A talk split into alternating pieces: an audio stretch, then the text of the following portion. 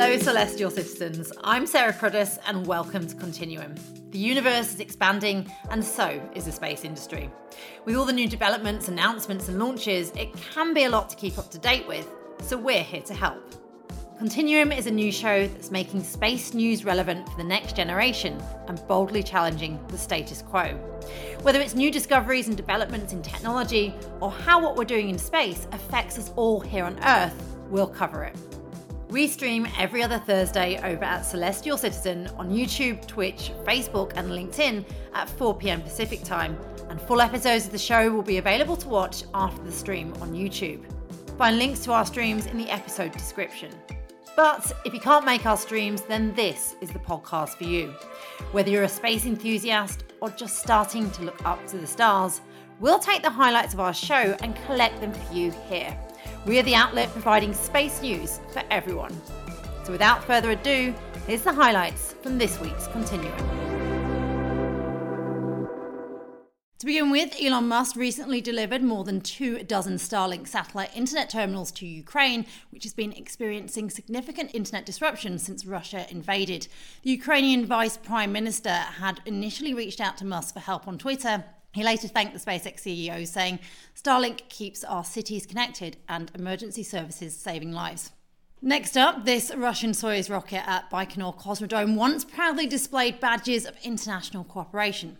The flags of the US, UK, France, Japan and South Korea, but sadly no longer, as these workers blank and whitewash them out. Russia's ongoing invasion in Ukraine and the sanctions plunging Russia deeper into international isolation is tearing apart the relations that just decades ago helped fold the International Space Station. And now let's talk about moons. A team of researchers in Thailand recently discovered the first ever quadruple asteroid system. An asteroid with 3 moons. Although this does sound eerily similar to my $1 million movie pitch, 3 moons and a baby. Now in this next clip from the Oxford University Press, David Rothery, a planetary scientist at the UK's Open University and author of the very aptly named Moons, A Very Short Introduction, details which objects can have moons. All kinds of objects can have moons, not just planets. Dwarf planets like Pluto and other things out in the Kuiper Belt have moons. There are many asteroids that have moons. Some really tiny asteroids which whiz by the Earth have tinier moons of their own. And that's just a taste of the story. For more, check out the full episode on YouTube, or for the written article, head to our website, continuum-hq.com. A piece of rocket recently slammed into the moon at roughly 9,000 kilometres per hour.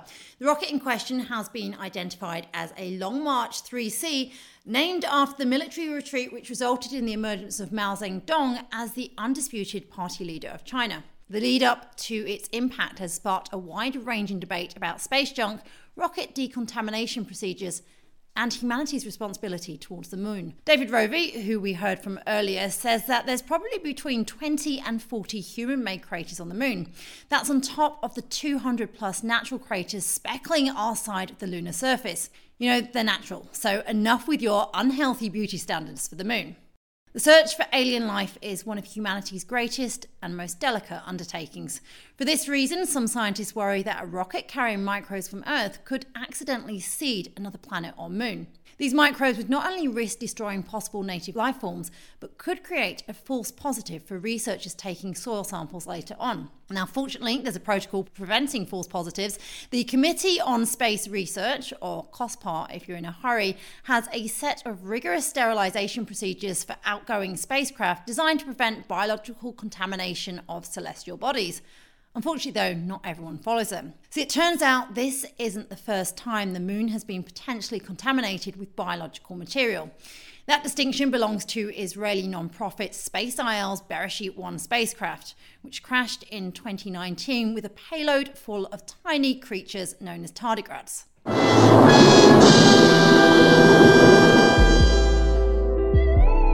Unbelievable. For the full story, check out our website, continuum-hq.com, or find the full episode on the Celestial Citizen YouTube channel. Now moving on to private space flights. Are they reserved only for the wealthy elite, or can society make outer space travel accessible for everyone? If you visit spaceflight company's Virgin Galactic website, a small purple box in the top right-hand corner reads Fly With Us. It directs you to a web page to sign up for a commercial flight.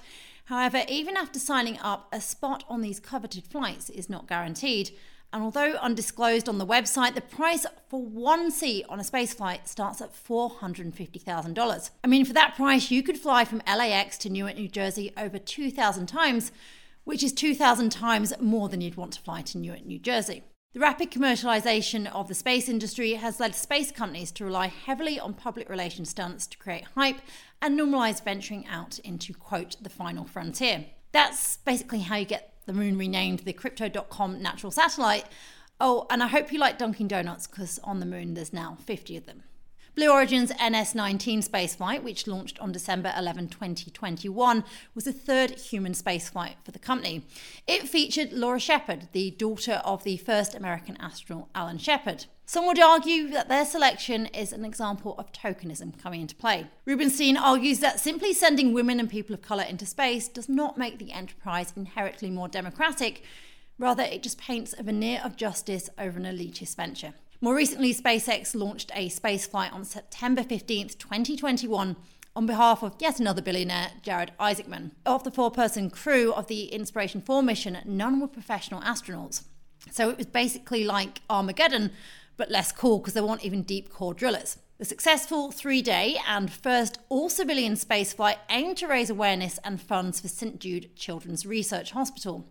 The mission raised more than $243 million for St. Jude, but Rubenstein sees an ulterior motive. Quote, SpaceX said they are taking these flights for St. Jude's hospital. Why not just give the money to St. Jude?